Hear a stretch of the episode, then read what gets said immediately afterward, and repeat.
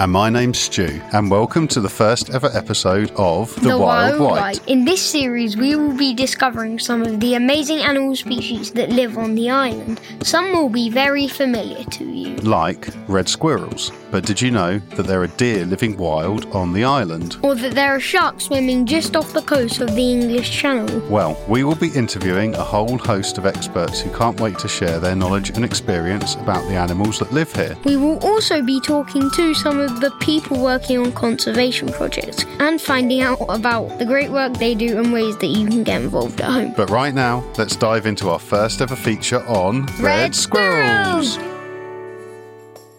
When you think about the Isle of Wight and nature, one of the first things that comes to most people's minds will be red squirrels. But did you know that we are considered an area of national importance for their conservation? Why is this? Well, it's because of the Solent. The short stretch of water that separates us from the mainland creates a natural barrier and makes the island a rare sanctuary.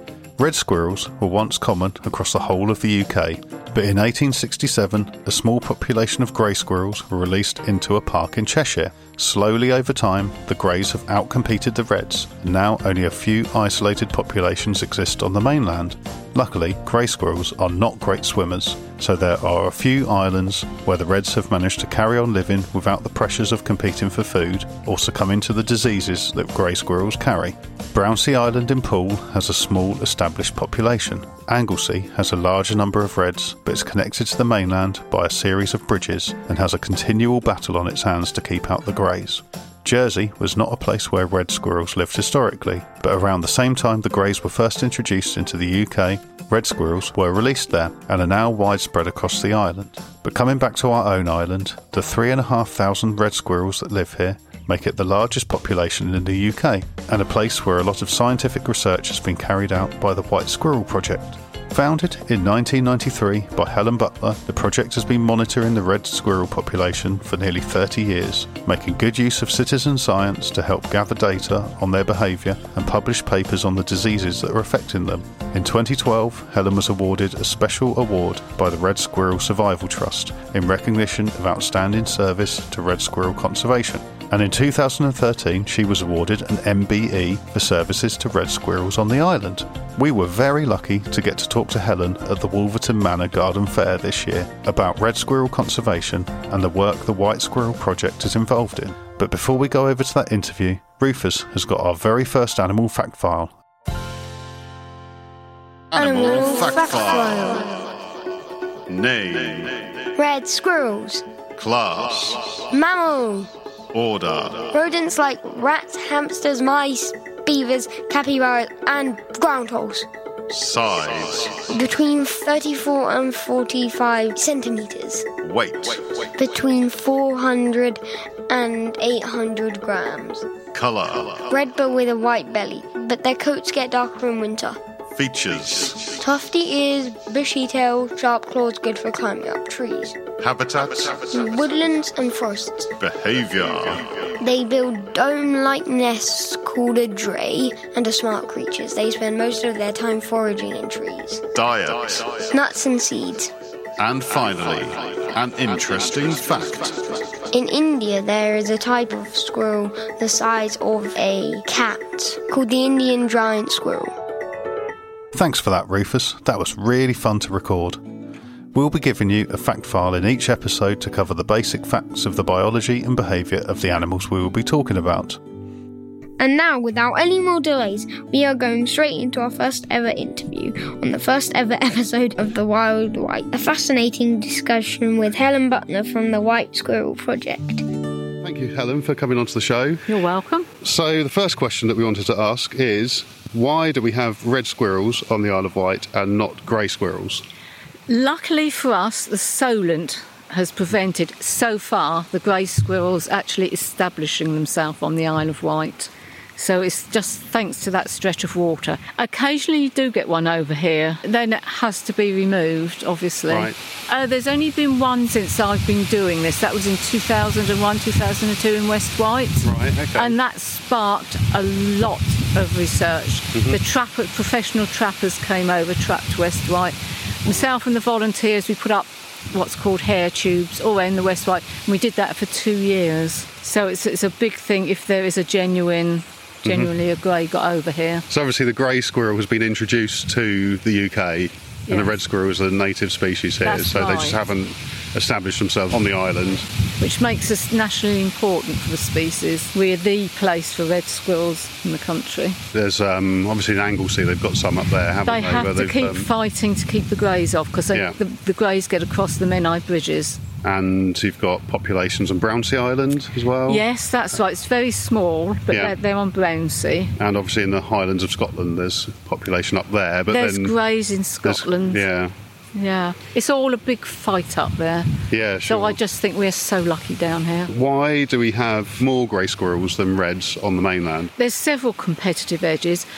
Obviously, size matters, and the greys are twice the size of the red. Eat twice as much food, then obviously. Whereas the grey, the reds naturally live about one per hectare. The greys go up five, six, seven, eight, maybe ten per hectare. So they just strip all the food, take it from the reds, and obviously the other small mammals and birds in the wood. They also carry the squirrel pox virus, the Graves ones. They don't contract it themselves, but they pass it on to the reds, and it goes through a population of reds like wildfire. The other big thing is acorns. Lots of acorns in this country, oak trees. Great for the grey squirrels who can digest the tannins in them, but the reds can't digest the tannins very well. How many red squirrels are there on the island? Well, what you do is look at the habitat. About three and a half, four thousand hectares, I think there is now of habitat. Some places aren't so good, so if you sort of whittle that down and say, as I was saying, one per hectare of red and work it out that way, and they have spread out there virtually every wood on the island now. So you'd say round about the three and a half thousand mark. Is the population increasing or decreasing? It's stable at the moment. When I started, it was very low because it wasn't long after the hurricanes. But over 30, 31 years I've been doing this now, they have built up and built up and they've spread out. Mm-hmm. That's partially thanks to the forestry putting in corridor links between woods and extending little woods as well. So there has actually been a sort of concerted effort on the island to Oh, yes. increase the numbers Yes. rather than just letting them sort of naturally. Well, well you, you're giving the they, you're looking after the habitat and you're giving them the corridor links, and that gives them the means of spreading out and doing doing it themselves. Yeah. Once if the stuff's there, they use it. The habitat's there and it's good, they use it. Okay. So um, what environmental pressures do red squirrels have on the island? We did find the rise in buzzards has had an impact. Prior to 2011, the squirrels, well, they were going up, and I think their numbers sort of peaked then. And then the, the buzzards peaked. And until the reds adjusted to the squirrels, uh, the buzzards, sorry, and built their drays in different places, their numbers did go down a bit. But now the squirrels build inside a tree hollow, inside buildings. They're going in people's lofts more, which they didn't do before, and they're hiding their drays much better, so that the buzzards just can't go into the top of the tree where the dray is and pick them out. Okay. And you've monitored, you've actually seen that happen, like where Yeah, they're yeah. changing where they're building. Yeah. Oh, that is that's very interesting. building obviously development because Yeah. if they want to take the trees they want to build houses they do it and they build all sorts of attractions and goodness knows what into the and the trees go and they're un, under all sorts of human pressure I'm sure on the island where we've got a finite amount of space, that's just going to sort of increase over the years, Yeah, isn't it's it? with gonna get worse. development Yeah. on sort of green sites and yeah more cars of course so more road kills over a 100 killed every year on the roads When a baby squirrel's born and how many are in a litter? The, uh, squirrels come into breeding condition in January. So their first litter is six weeks after. That's assuming they breed in January. They get in first. So they'd have their babies mid February. And the, the average is two or three per, per litter. It can be one to four.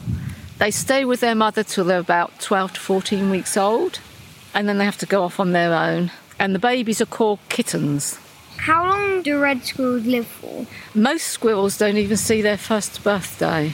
It's survival of the fittest, natural selection, if you like. So it's reckoned on, on average only one, or, one in six sees its first birthday. If they make that first birthday, an average in the wild is about six years. And what natural predators do squirrels have? I know you mentioned buzzards were. a The- big yeah, one. Buzzards and nat- the, the natural predator. Goshawks. There's rumours that there's goshawks over here now, Right. and their prime food is squirrel. So that's not very good. Uh, very occasionally, an, another bird of prey will take one, but nothing much. A fox, if he gets one, is probably perhaps a sick one or an unwary hmm. one. Yeah, we were trying to work out how likely it would be that a fox could catch a squirrel because they're, squirrels are a lot faster and Yeah, but if it's got its head in the ground, digging Yeah. its nut in, that's how the cats and dogs get them okay. as well. Yeah, I mean you do hear a lot about cats being um, They're, yeah, they do. They quite can- savage yeah. predators for birds, but I didn't know if that was They a do, thing they, for they do. If a cat gets a. Taste for squirrel, then it can wipe out the population Wow. Okay. in an area. Would there be badgers as one of their predators? Squirrels, if you think about it, are out in the daytime and badgers are out at night. Okay, so you said that squirrels are sort of dispersed all over the island, so it's just anywhere where there's woodland on the island, just sort of Pretty much. to see them. Pretty much. If it's a small woodland with the wrong sort of trees in, I'm going to have a look in this one in a minute because Mm-hmm. sometimes they're in there, sometimes they're not. Some I look for evidence. I don't see the squirrels very often. You just look for evidence. And the evidence is a haze, split hazelnut. The squirrels notch the top of the nut and split them in half. Mm-hmm. Or if it's a fir cone, they pull all the little spines off to get the seeds out. So you get what's virtually a core of the spine. So that's the sort Mm-hmm. Yeah. of thing you look for. What is the Wight Squirrel Project? Wight Squirrel Project initially did everything to do with squirrels. And then in 2005, we started the Isle of Wight Red Squirrel Trust, and now they just do the education. The Wight Squirrel Project does more the um, scientific side, if you like, the monitoring, the welfare, genetics. So, how is the health of the red squirrel population on the island at the moment? Not too bad. We haven't had that many sick and injured in this year, or baby orphans. It, it, it, it just depends. I think possibly this, they've been down a little bit this year.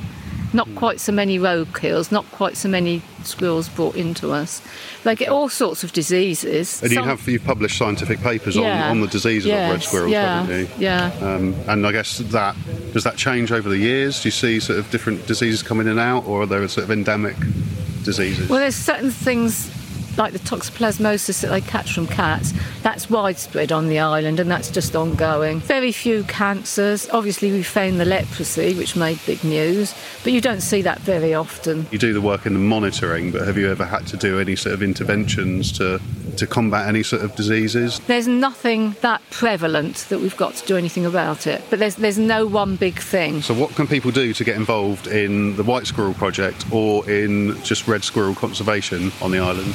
Citizen science is the big thing. Anyone can get involved in that. If you go take your dog out for a walk, just like hiking around the country, let me know when you've seen a squirrel. If you've got them in the garden, obviously, tell me. Uh, you can actually take on a transect and monitor it biannually. If you'd like to help with shows, giving talks, looking after sick and injured, but you have to be very specialised. You have to be a very special person and have the right premises for that.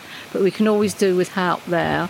Obviously, there's the Bat Hospital. There's a big organisation on the island, but is there like a squirrel hospital somewhere or In our facilities homes, for doing no, that? it's actually in our homes. Oh, it's, Right. in, it's, it's in Graham's home because you've got to have them there sort of day and night, especially if they're babies. They've got to be there day and night. If they get to the stage where you're preparing them to go out, that's different. Then, then they can go in a release cage and, well, it's usually in someone's garden. It's got to be near a house for them to look after them.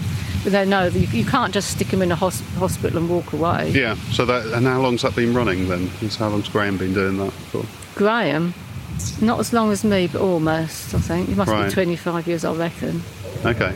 So I didn't even realise that was a thing. So there is facilities for sick and injured squirrels to sort of get, be rehabilitated Yeah. and And then re-released back to the wild. Yeah, the head, lady does the hedgehogs helps me a lot with the squirrels. Hmm. But we, Okay. we need we need to say people with the right sort of premises and the right sort of mindset that you don't mind picking off fleas or picking hmm. out maggots. You don't mind horrible wounds or get too Right. upset when they die. And what sort of premises would people have to have? Is it just a big big back garden? Have some like outbuildings Well, that or would something? that with would help. Hmm. Or a spare room where you can have the squirrel quiet and you don't have people in to look at it. And you don't have pets disturb it because they can they can just die of fright. Is there anything else that we, we think would be worth talking about or that we haven't covered? Plant trees Aren't- And don't cut your trees down in your mm-hmm. garden so that you can get a sea view. Mm-hmm. Squirrels need trees. If you can plant trees, even small ones like hazel, brilliant. Okay. So that's a good thing. So thank you for coming on the show. People can get in contact with you, I guess, if they if they've Yeah. got any questions or Yeah. want to find out more. And we'll put all the links to your website Yes. uh, in the Yes. show. Yes, please. Um, yeah. Well, thanks for talking to us. All right, thank you very much.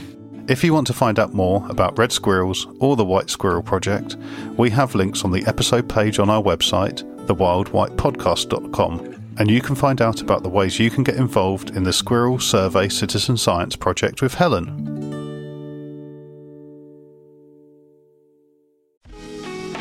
This series is brought to you with the support of the Isle of Wight Creative Network.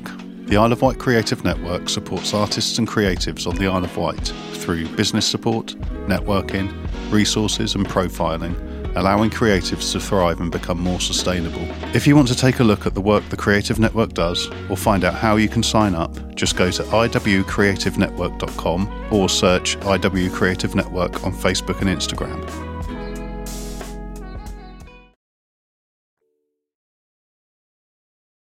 iWatch Wildlife is a citizen science project. It is all about helping people explore, study, and record the fantastic array of species that live on the island. Species recording is really important as it can help us understand what lives here and how nature is changing. It is also a great way to discover more about the wildlife where you live, work, or visit. Each month, they feature a different species and ask for people to send in their observations and sightings, which we will also be doing throughout the series. If you go to our website, thewildwightpodcast.com, we have all the information you need there about how you can join us in taking part over the series. During the month of December, iWatch Wildlife will focus on mistletoe. Mistletoe is a plant species that is native to the British Isles, also found across Europe. It can be identified by its smooth edged, oval shaped leaves and waxy white berries. The fact that it's an evergreen has given it an association with Christmas. Traditionally, a man was allowed to kiss any woman standing under the mistletoe, and it was bad luck if the woman refused. Obviously, trying to scare people into accepting kisses is not really appropriate behaviour, so we at the Wild Wight would like to encourage women and men to kiss whoever they like under the mistletoe at Christmas, as long as the other person would like to be kissed as well. But the association with mistletoe and winter festivals goes back thousands of years. It was seen as a symbol of fertility by the pagans, the Celts, and the ancient Greeks, and the Romans associated it with peace, love, and understanding, and hung it above doorways to protect the household. Mistletoe is an obligate hemiparasitic plant, which means that it cannot complete its whole life cycle without a host. And this symbiosis might be where its association with love and bonding came from. It likes to live on apple, hawthorn, lime, and poplar trees, though maple, willows, plums, and rowans are also suitable hosts. A lot of these trees are found on the island, so if you are out walking in some woodland, keep a lookout for any mistletoe, take some photos, and log your findings with iWatch Wildlife, and you can contribute to one of the amazing citizen science projects that are happening here. This also leads us very nicely to our second interview. Jon Jewett is a woodsman, coppicer, and lover of all things to do with trees. And as this is the home of our beloved red squirrels, we met up with him to talk about trees and the state of woodland habitats on the island. Hello, Jon. Thank you for coming onto the show. I guess we should start by asking you what your job title is and what exactly do you do? Thank you. No, thank you for inviting me. I have multiple job titles, which uh, in broad range goes from being a woodsman, a coppicer, conservationist, hedge layer, and understoryman. Okay, could you just give us a brief description of what those things are? yeah, then? I mean, sort of the, the woodsman and coppicer are broadly to do with uh, woodland management, cutting down of trees for material purposes, and to manage the area for regrowth and planting.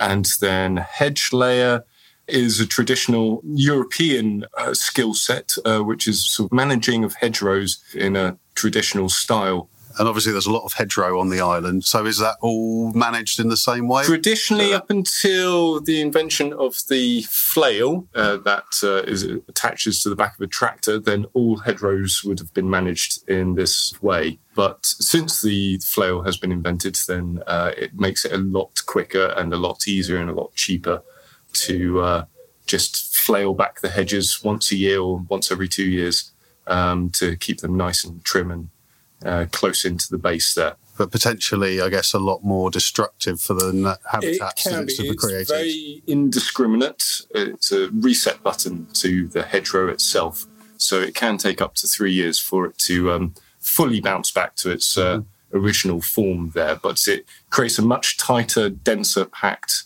base to the hedge, which is great for habitat and invertebrates and mammals and uh, birds to nest in. So it's a good way of rejuvenating a hedge that is coming to the end of its life. In the first interview on this episode, we spoke to Helen Butler from the Wight Squirrel Project, and she was talking about woodland corridors that have been linked up Yes. over the last, you know, couple of decades on the island. So a hedgerow is part of that sort of Very- network. Very much so. Some of our hedgerows date back certainly hundreds of years, if not thousands of years, in the landscape. There, they are sort of in within the old landscape. They are sort of some of the last remnants of of the ancient woodlands that uh, spread across Britain there and uh, the rest of Europe. Um, it just happened that they were incorporated into field boundaries and to contain animals sort of within these sort of set areas or pastures and would have been made out of the natural landscape that already existed. So they do make a, yeah, a very integral part of uh, the, the network habitat that uh, crisscrosses the countryside Why should we manage woodland? why they should be managed um, from an ecological point of view. A woodland is an ever changing habitat, um, certainly in our past. And um, the trees that inhabit that space co evolved with large scale herbivores that would come crashing through on their migratory routes, um, be it the likes of woolly mammoths or rhinoceroses or hippos, sort of back sort of prior to the last ice age there and they would cause great destruction. So the trees naturally evolved to counteract this destruction with uh, regrowth. Currently, in the current state of things, we have managed to eradicate a lot of those large scale mammals from our landscape there. And so we end up with a very sterile woodland space, which doesn't have any of this natural regeneration happening. And so, from a conservation point of view, that is why we go in and manage these woodlands. What's the difference between a copse, a woods, and a forest? the, the terminology has changed and adapted over the um, centuries. In modern terms, a copse is sort of usually a small stand of trees, but in centuries past, it was a section of woodland that was traditionally managed by coppicing. Woodlands are basically a land covered with trees, but it tends to have a mixture of habitats within it. So you get this sort of uh, layers to the woods that arise, uh, which is the herbaceous understory, uh, which is made up of all your bluebells and your ferns and your stinging nettles and bracken and brambles and, and whatnot. And then you have the understory trees uh, and shrubs, which are the hazel and the holly and hawthorn and blackthorn. And, and these exist in that sort of mid level there. And then you have the grander, bigger trees, the oaks and the, the beeches and the, um, the ashes. And then a forest, sort of the closest and last sort of um, local sort of one of these is the New Forest there. I'm sure some of you probably have driven through the New Forest. Uh, if you haven't, definitely suggest it. But it encompasses a huge range of habitats. So from the open grassland to the uh, wetlands and peatlands in there, uh, to the dense stands of trees and the shrublands as well. And, and that is more of a traditional view of what a forest once was. So we've talked about the different types of trees we've got on the island. Are they generally in good health, or are there environmental pressures that are affecting them? Yes and no. We have a series of highly invasive and quite deadly infections and pests that are sort of currently sort of eating their way through uh, and affecting um, our woodlands at large. Ones that um, everyone's probably grown up and known is sort of Dutch elm disease, which hit the the UK in the 1970s. And the more recent one to, to make the headlines is ash dieback. That is a, a disease that uh, originated in Asia, but it has managed to leapfrog its way through tree nurseries and um, spores upon the wind to reach the UK, which probably leads us on to explaining exactly what ash dieback is. Um, it's quite depressing. Um, so it gives off spores in the summer, which are then carried on the wind. So there's no buffer or wall that can be put up to sort of really stop that spread.